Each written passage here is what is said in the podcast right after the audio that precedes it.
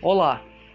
No episódio de hoje eu vou falar um pouco sobre um comportamento humano muito estudado no campo da ética, que é o de fugir das responsabilidades de seus atos. E não só fugir das responsabilidades, como também jogá-las para algo sobrenatural. O texto de hoje se chama O Diabo e o Covarde e foi escrito em dezembro de 2020.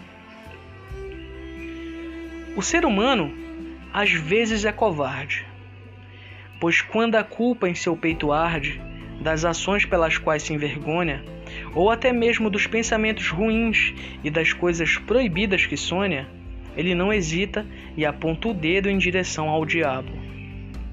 O diabo já deve estar cansado de ser injustiçado, de ser usado pelo verdadeiro culpado, de ver que o autor da ação Aquele que escolhe entre dizer sim ou dizer não, nem de longe está sendo responsabilizado. O ser humano às vezes é covarde. Fala, pensa e faz besteira.